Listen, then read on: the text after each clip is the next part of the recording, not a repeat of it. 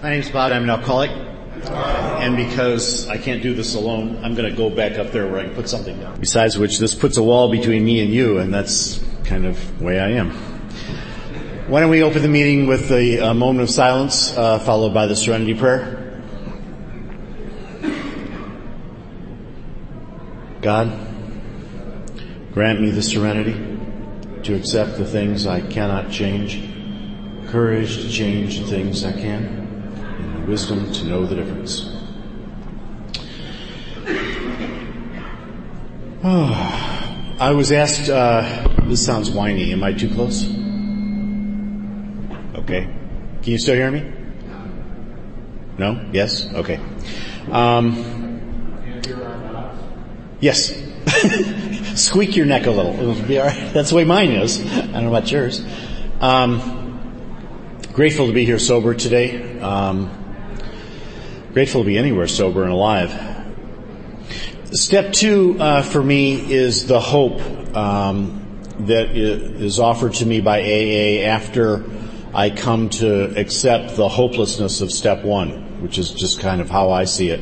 Uh, I had to get to the point of of accepting to my innermost self um, that I had this disease and that um, I was headed to absolute disaster. Um, and that wasn't too hard to accept by the time I got to the point of doing that. So let me tell you a little bit about how I got to that point. Um, alcoholism for me uh, was a progressive disease over about 20 years. I don't remember my first drink. Um, I remember when alcohol started to work for me, though. Uh, I was in medical school in Ann Arbor and I was sitting around a local pub by the name of the Pretzel Bell with some of my classmates and uh, drinking on a Friday afternoon after class, pitchers of beer. And I remember the day that suddenly I was sitting in that group of people and I felt like I belonged. My hands weren't sweaty like they usually were around other people. I found funny things to say and people were laughing at the things I said. And I learned that lesson real well. I mean, that went along with alcohol for me. That was the first time it, I had ever felt comfortable around other people. And from there, you know, I drank occasionally, I drank weekends, uh, but at the end, I was a daily drunk. Um, I could not not drink.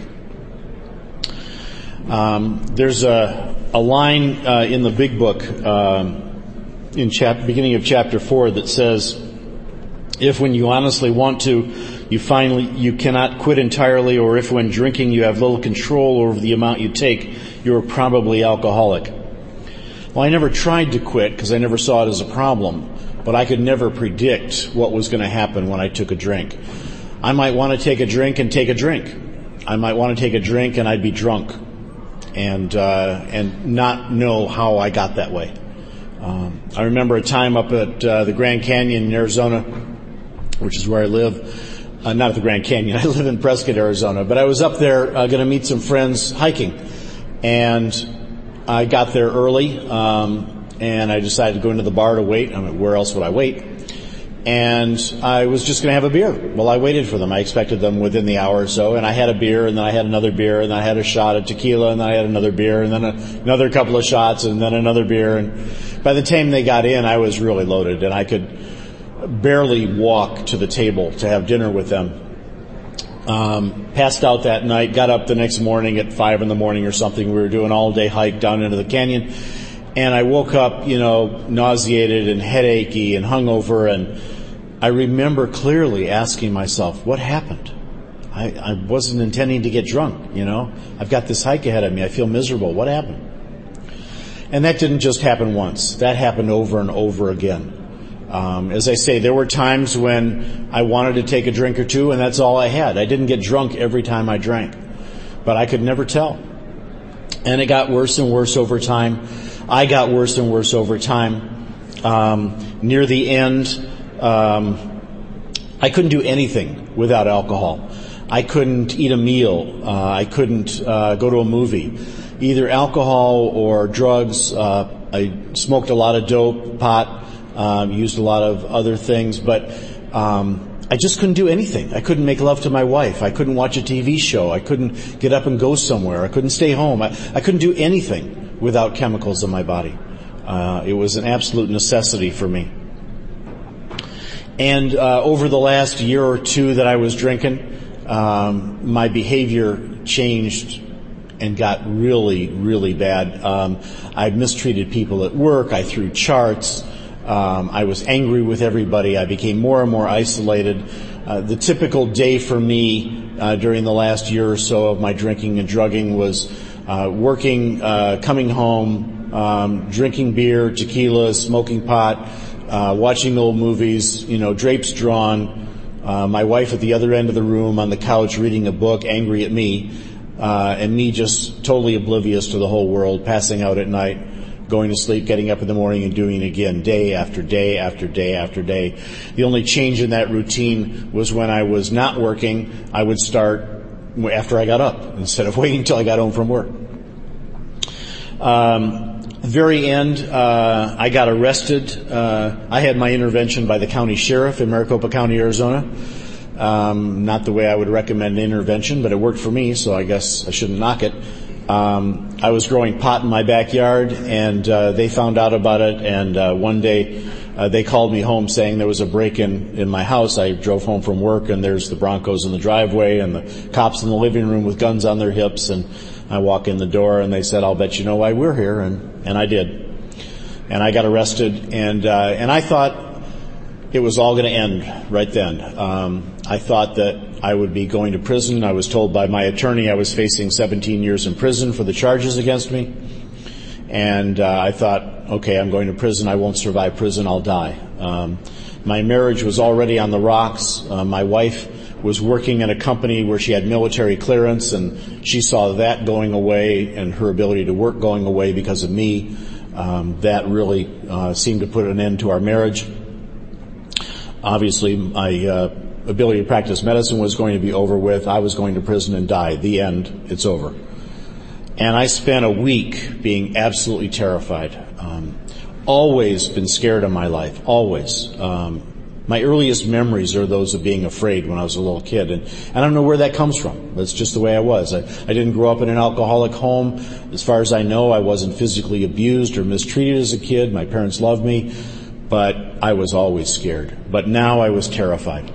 Absolutely terrified. All I did for about a week was shake and sweat and cry, knowing that life was over. Um, at the end of that time, I got uh, thrown into treatment by uh, a guy who is now uh, a very good friend of mine, but at the time, that was not exactly my impression of him. Uh, he said I didn't really have any choice other than did I want to pick this treatment center or that treatment center. And uh, so I picked one and went in there, not believing that I was an alcoholic, not believing that I had a problem with drugs, only believing that I'd gotten caught. And uh, and I was going to be a good boy and follow the rules and get out of there and go back and everybody would be off my ass and I could go back to my life. And thank God that's not what happened. Um, what happened was that I was um, exposed to the people in that treatment center who were sharing their stories with me. Uh, I was uh, told to go to AA meetings every day, which I did, and over a period of days, I began to hear people just like you telling me about what was going on inside. And I found it was the same stuff that was going on inside of me that I had never talked about. Uh, never fitting in, being scared all the time, um, being angry, always feeling less than, um, knowing for certain that I had only skated by, you know, by the skin of my teeth. I'd never accomplished anything.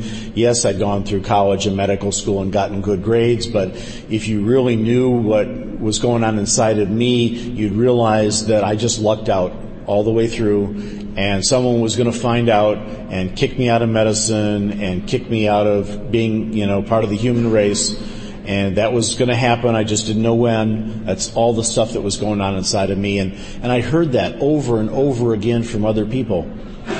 And I could see, you know, the people that I was listening to, they clearly had a problem. They were sticking needles in their veins, which I hadn't done yet, and they were drinking quarts and quarts of booze every day, which I hadn't quite gotten to yet. Uh, but they were talking about the same thing that was inside of me that I'd never talked about.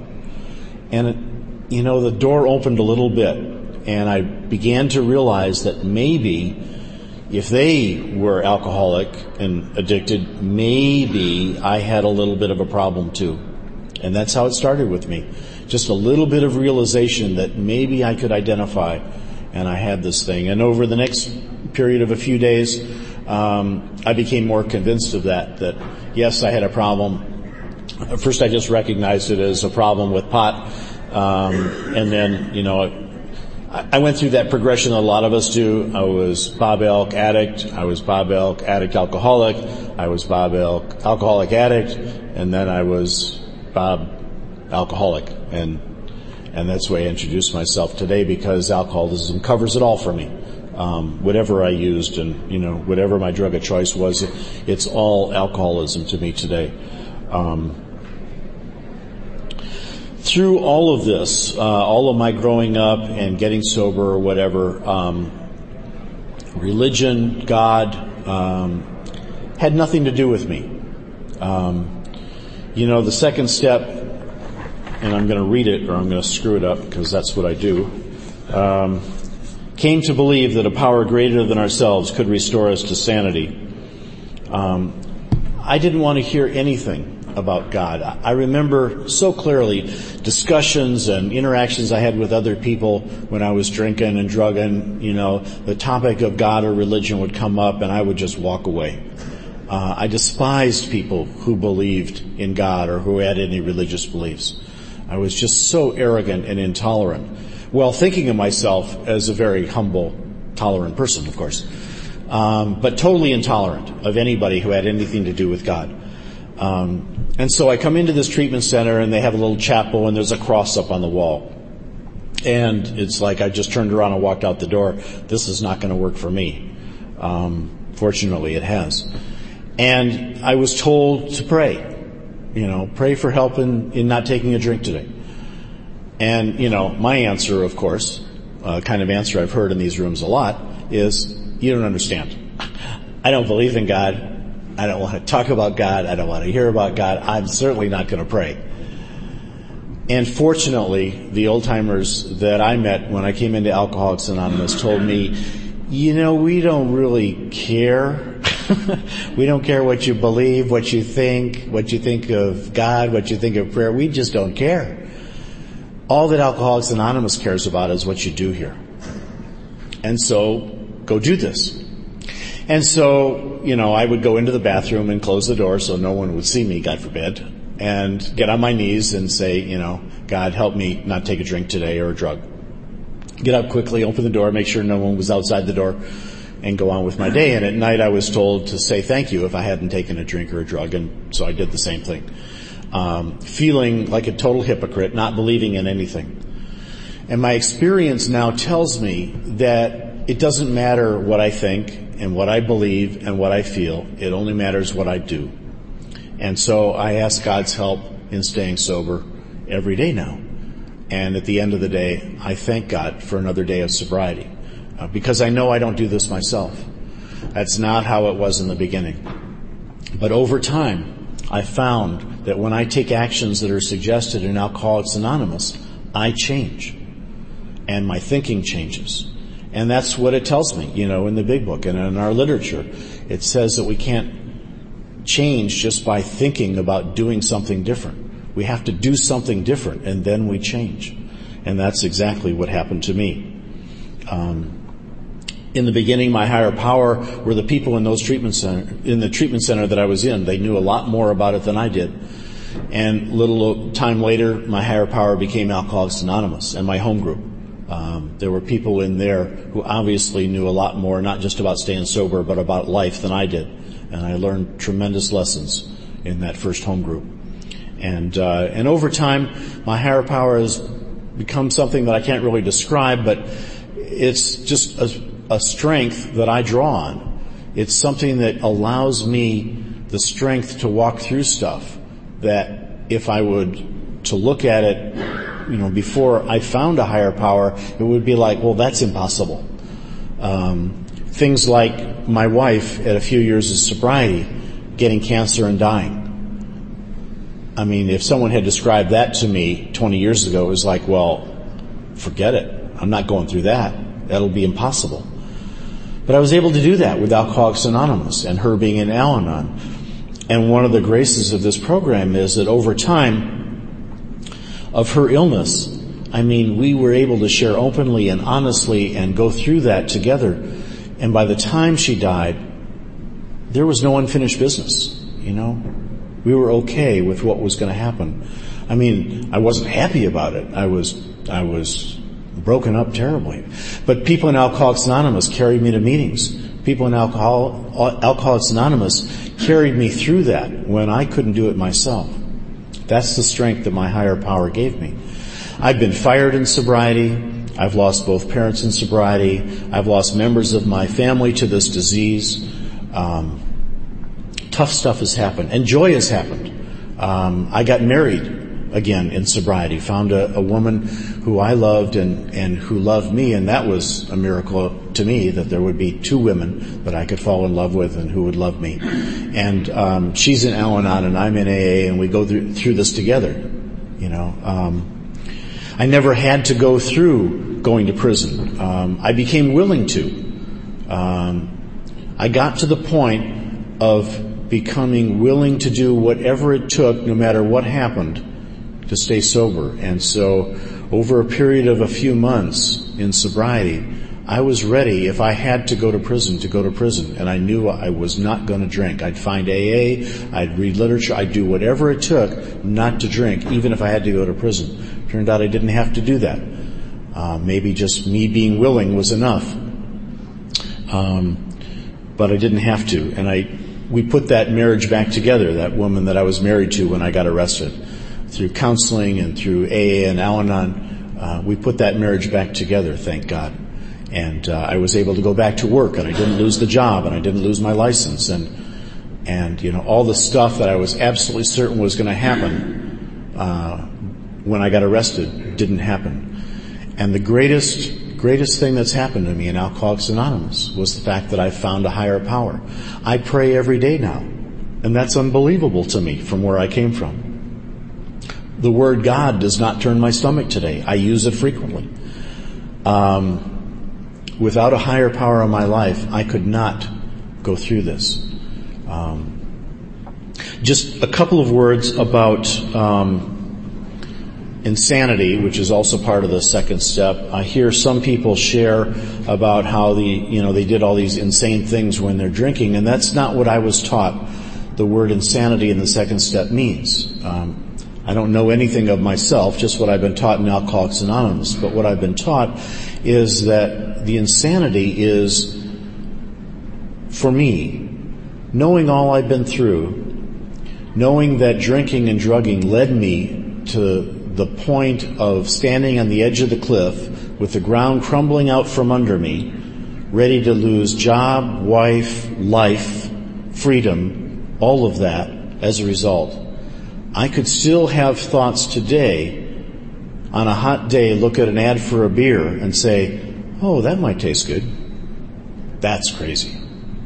I'm like that guy in chapter three in the big book, Fred, who, you know, his life is going well and he's on a business trip and he just crosses the threshold into the dining room and says, oh, it'd be a good idea to have a cocktail. That's how I think I might take another drink if I don't stay close to Alcoholics Anonymous. And that's why I stay real close to Alcoholics Anonymous.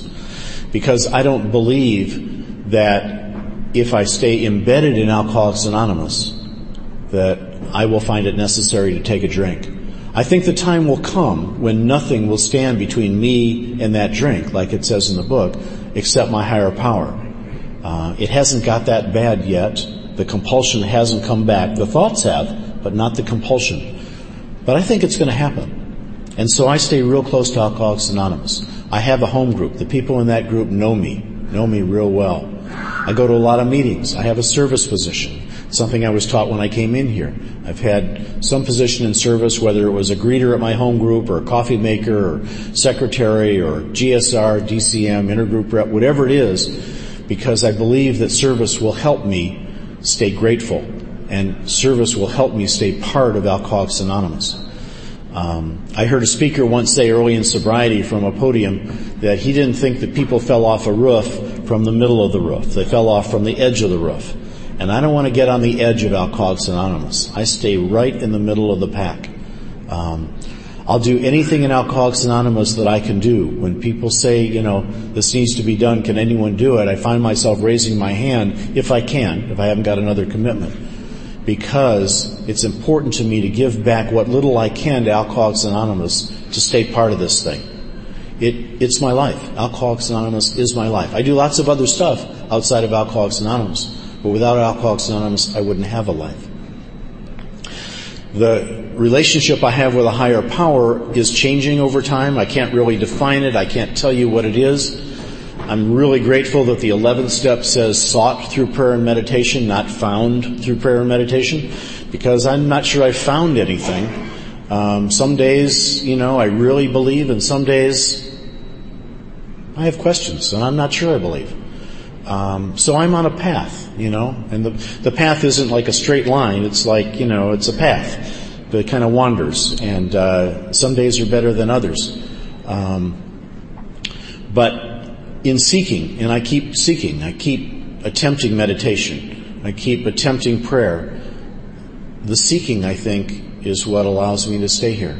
I believe this is really a gift from my higher power and it's not something I earn by, you know, checking off all the boxes on the sheet. Have you done this? Have you done this? Have you done this? But doing stuff in Alcoholics Anonymous, I think makes me willing to accept that gift on a daily basis from my higher power.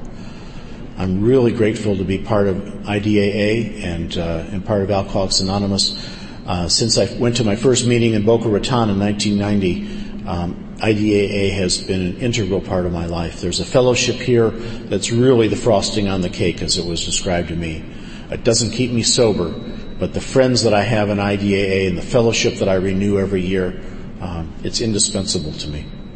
Really grateful to Steve to uh, to have asked me to share here uh, this morning, and we have uh, lots of time left. So I'm hoping other people will be willing to stand up to the mic and share a little bit of their experience about step two. Thank you very much for letting me share.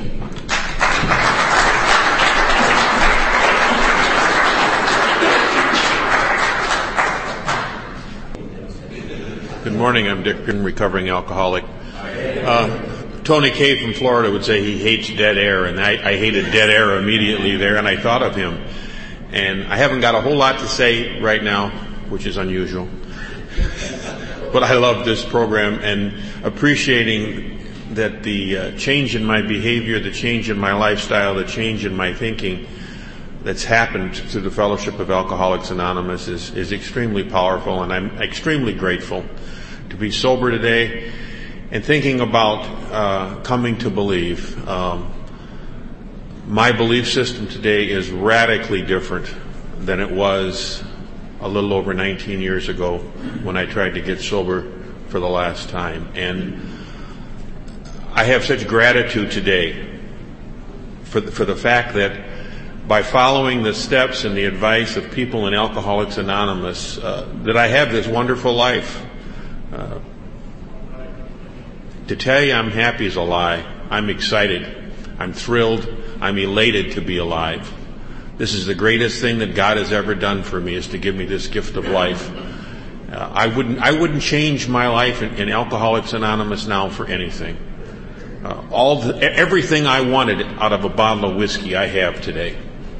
I'm happy, I'm contented, I'm secure, appreciating going through very sad experiences, death, loss of friendships, uh, very painful, very emotional, but very real. And, and that's the thing that I find so beautiful about this life in Alcoholics Anonymous. It's all real.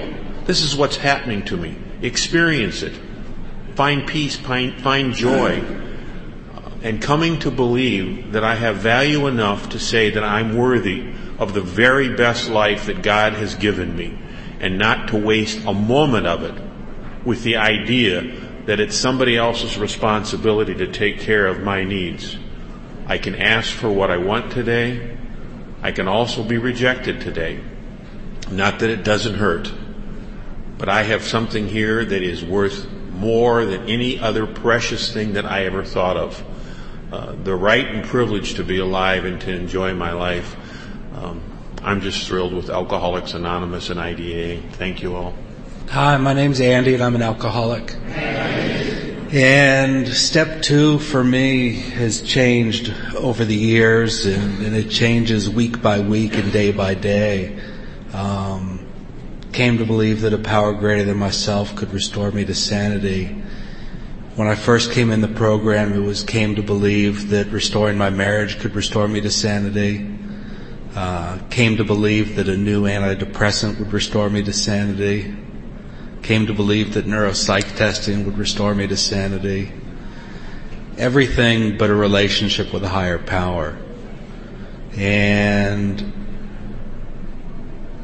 whatever you can substitute in for a relationship with a higher power, I look for to restore me to sanity.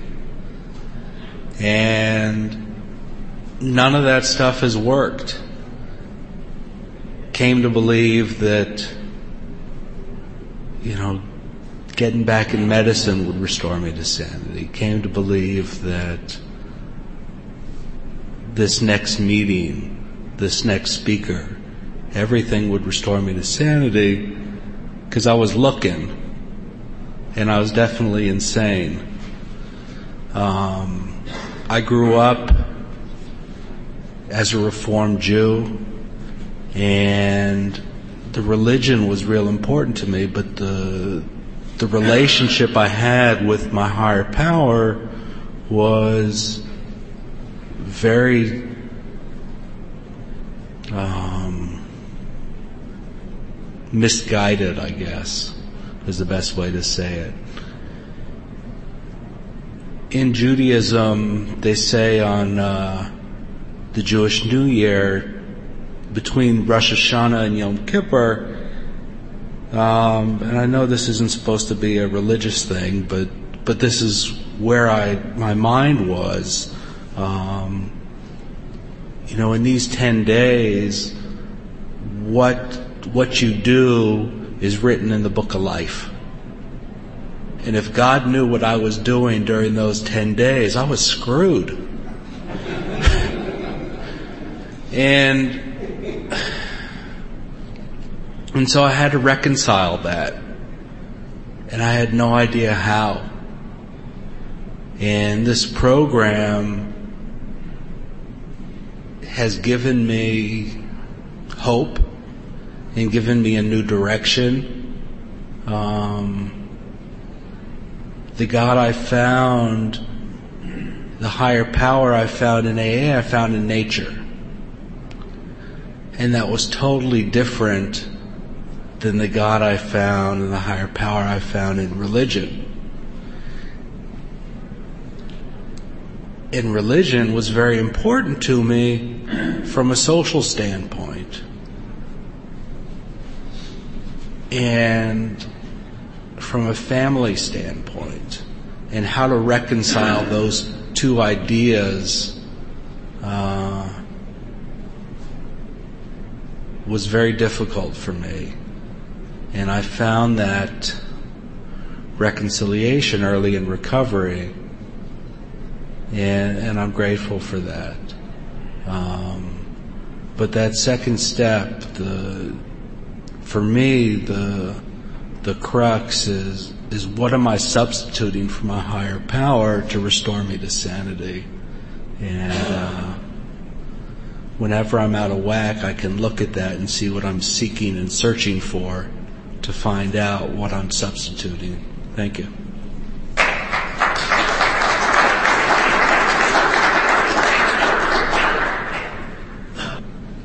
My name is John. I'm an alcoholic. I don't know what moved me to get up here, but you got to do it sometime. Every time I come to one of these things, I always say, I'll get up next.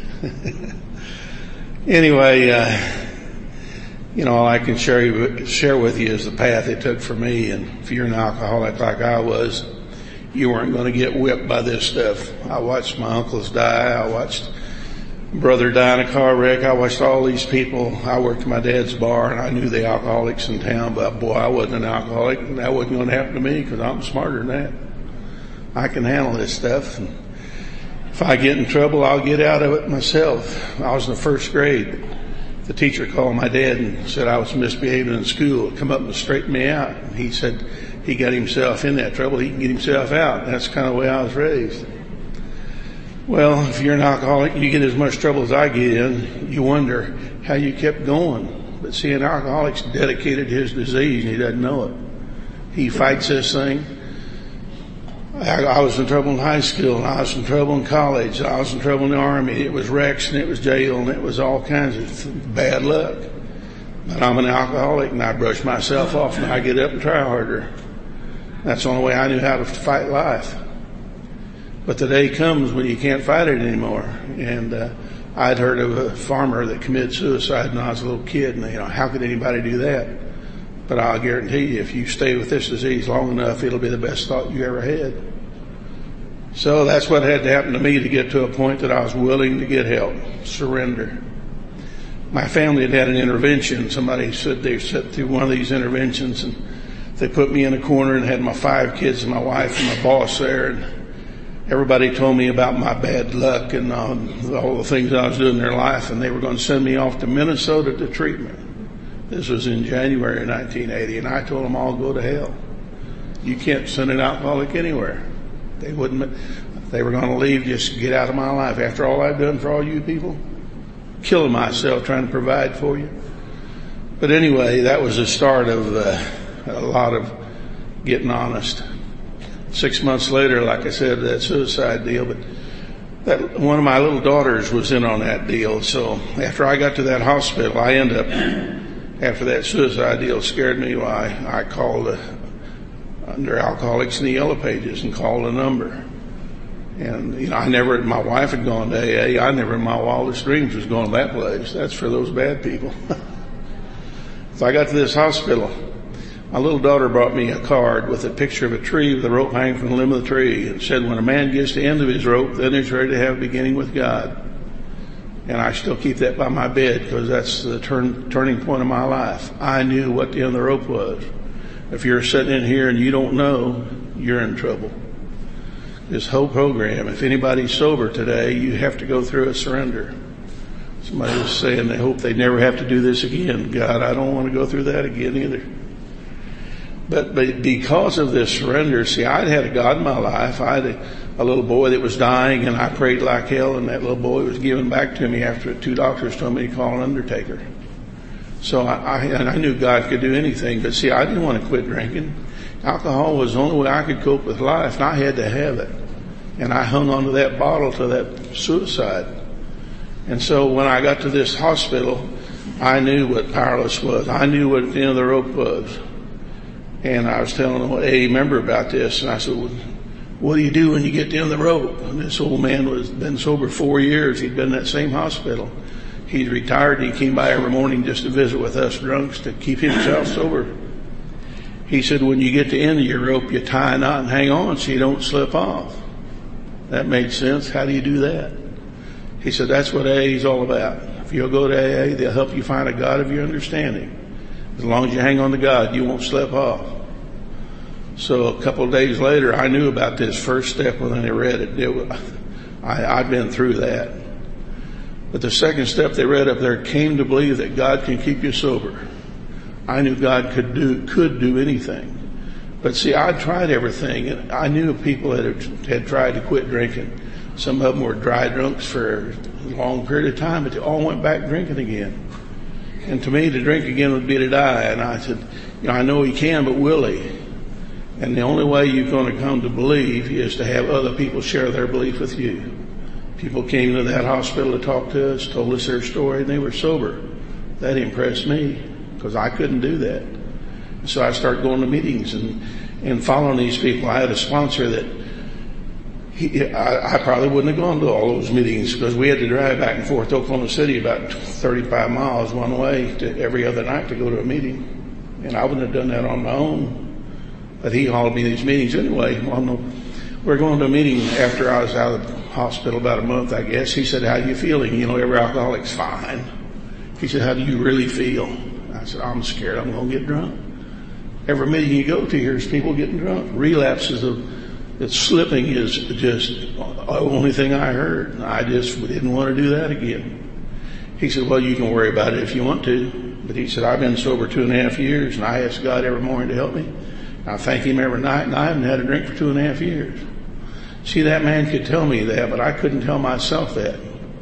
But the fear of getting drunk left me at that moment. I have a lot of respect for it, still do today. But I don't have any fear of getting drunk because I'm going to do what he did. And so you start on this path and then you still really don't, you know, you know, they tell the story. Do you really believe when you see a guy on the tightrope up there, do you believe that he's going to make it back? They said, go up there and get in the wheelbarrow. You know, if you really think he's going to do it, you're not, I don't want to get up there. So about my sobriety date is June 24th, 1980. And I didn't pick that day. That was just a day after I got where I, I, I tapered off a couple of days after that suicide deal. But anyway, that happened to be the day. June the 24th turns out December 24th. It's Christmas Eve and I'm going around, see Christmas and our family was going around about five different family groups and partying and all of them and then going to midnight mass and sleeping and then going back after midnight mass and partying some more. So here I was, I'd gone through all those family deals, no drinking. And I went to midnight mass. I'm sitting there and I, the first time in my life I'd been sober at midnight mass since a little kid. I'm sitting in that church I hear those music for the first time. I really hear it. And I get a feeling coming over me that you all know when that, when you really come to believe. Because at that moment I knew that I was probably going to stay sober. Before that time I wasn't sure. But there'll come a time when you will come to believe. And all you gotta do from that time on is hang on to it. Hang on to end that rope. Tie that knot and you won't slip off. So I'm glad to be here. Thank you. My name's Ian and I'm alcoholic. I don't know why I'm doing this. I feel I'm absolutely nuts. Um, normally I speak at AA meetings in small groups and, uh, and, uh, but I figure, I figured I drove a long way to get here, so I might as well participate. Um, and we're talking about step two, I thought, um, it, it, it crossed my mind that, uh, um, power greater than me could restore me to sanity. Uh, Big problem is that I've been uh, sober for a, a, while now, and I've worked very hard at this uh, power greater than myself. But the sanity, I don't know. I, every now and then I get a glimpse of it. You know, I just it's there for a minute, and then it's gone. The only thing is that as I go about my life, I recognize the insanities that are occurring, and I'm sort of trying to make adjustments for them as I'm going along. Now, I, am coming um, a long way by automobile, so of course I had to buy three maps, and then I sat for hours poring over these maps because I'm very controlling. Things have to go my way. I have to do it perfectly. I cannot miss a turn. This would be a failure. You see what I'm getting at here? Anyhow, so I got I, got my uh, urinary stops along the way. Me and my wife, alternates anyway, and um, I poured over these maps and I poured over these maps, and then we decided to come another way. so I I, actually my higher power got onto me there because the way I was going was, it was insane. So, and I recognized this, so I said, that's okay. I'd asked and I got some direction. So we wanted to come another way, so I poured over the maps and then I poured over the maps and I got it all written down and I had several different colors. You know how you go? These little pencils. So I got it all fine. And then I realized that the maps were three or four years old and I so I went out to the thing and I bought another set of maps because I was sure that in the meantime the United States had changed all of the road systems and that all of the interstate systems were completely changed and I wanted to be absolutely certain that they were up to date. And uh, before I left, because I was full of fear, fear is left with faith, and I realized that my I, I, had not, I had not prayed about this at all. I had not reached out. And so I brought this up at an AA meeting. And I was telling them all about this, you know, and everybody was saying, I understand how you feel. I do the same thing. I couldn't believe it. And I, you know, everybody, and I thought we're all nuts, you know? We're all crazy. And yes, it's okay, because I'm alive. And that's okay too. And I recognize that I have the disease of addiction, the disease of alcoholism, and that uh, there is a lot of insane thinking that goes along with it. This I, self, and me, the ism of alcoholism. And I recognize that if I work the steps, uh, that there is a reasonable chance that I will be able to remain sober and just catch these brief glimpses of sanity as, I, as, as I'm going through for the rest of my life. I, and I, I, got a, I got a, when I was about a year and a half sober, I, I was uh, accused of uh, drinking when I was, I was back at work by this time, I was an operating surgeon, and I was accused of drinking, and um, I thought, this is ridiculous. I saw, somebody thought, maybe, maybe I had a drink and I didn't know it. I was that uh, worried about it, you know. And then they, I found out that people said that I was, my, I was exhibiting the same behaviors as I was before I, I uh, left, you know. In any event, uh, I, I recognized at that point that I'd only done steps one, two, and three. I started out in Alcoholics Anonymous an atheist.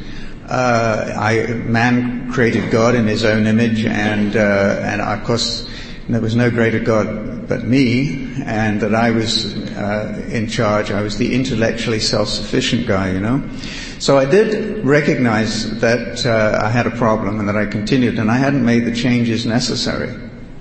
Okay, and what I'm telling you this is that I did. I went right in. I did my step four. I did my step five, and I worked the steps. I worked the steps. I consider myself to be on the um, in steps, you know, their maintenance steps, 10, 11, and 12. Okay? I, I, I pray. I meditate. I'm still crazy. You know, and that's okay. I, that's, I, I'm, I read uh, this book about um, the, uh, the spirituality of imperfection, and I love that. I'm, I'm imperfectly perfect and um, or perfectly imperfect. I haven't figured that out yet. But when I have, uh, but what the thing is that I I am going to uh, this disease is not curable. I don't like the word recovery because I don't think I shall ever recover from this disease. But at least I can get a reprieve. I uh, I can go into remission, if you like. I will die with this disease, but with my God, of my understanding, with Alcoholics Anonymous, which I go to regularly with these meetings, that I hope and pray that I will not have to die of this disease. Thank you. I'm Bob Kim, an alcoholic. And I agree with the last speaker that we're all crazy in here, but fortunately we're not all crazy at the same time. But my understanding of a higher power certainly has changed the longer I've been sober. There was a time in my drinking career that I was an agnostic. And that was my attempt to deny God, therefore I could live my life the way I wanted to. But I always knew that there was a higher power, and I believed in a higher power, but I didn't believe He believed in me.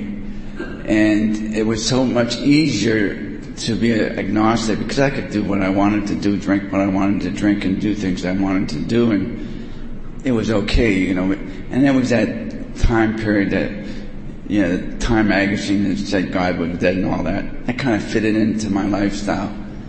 But when I reached my bottom, I knew that I had to find a higher power and I did all kinds of things to get that magical moment.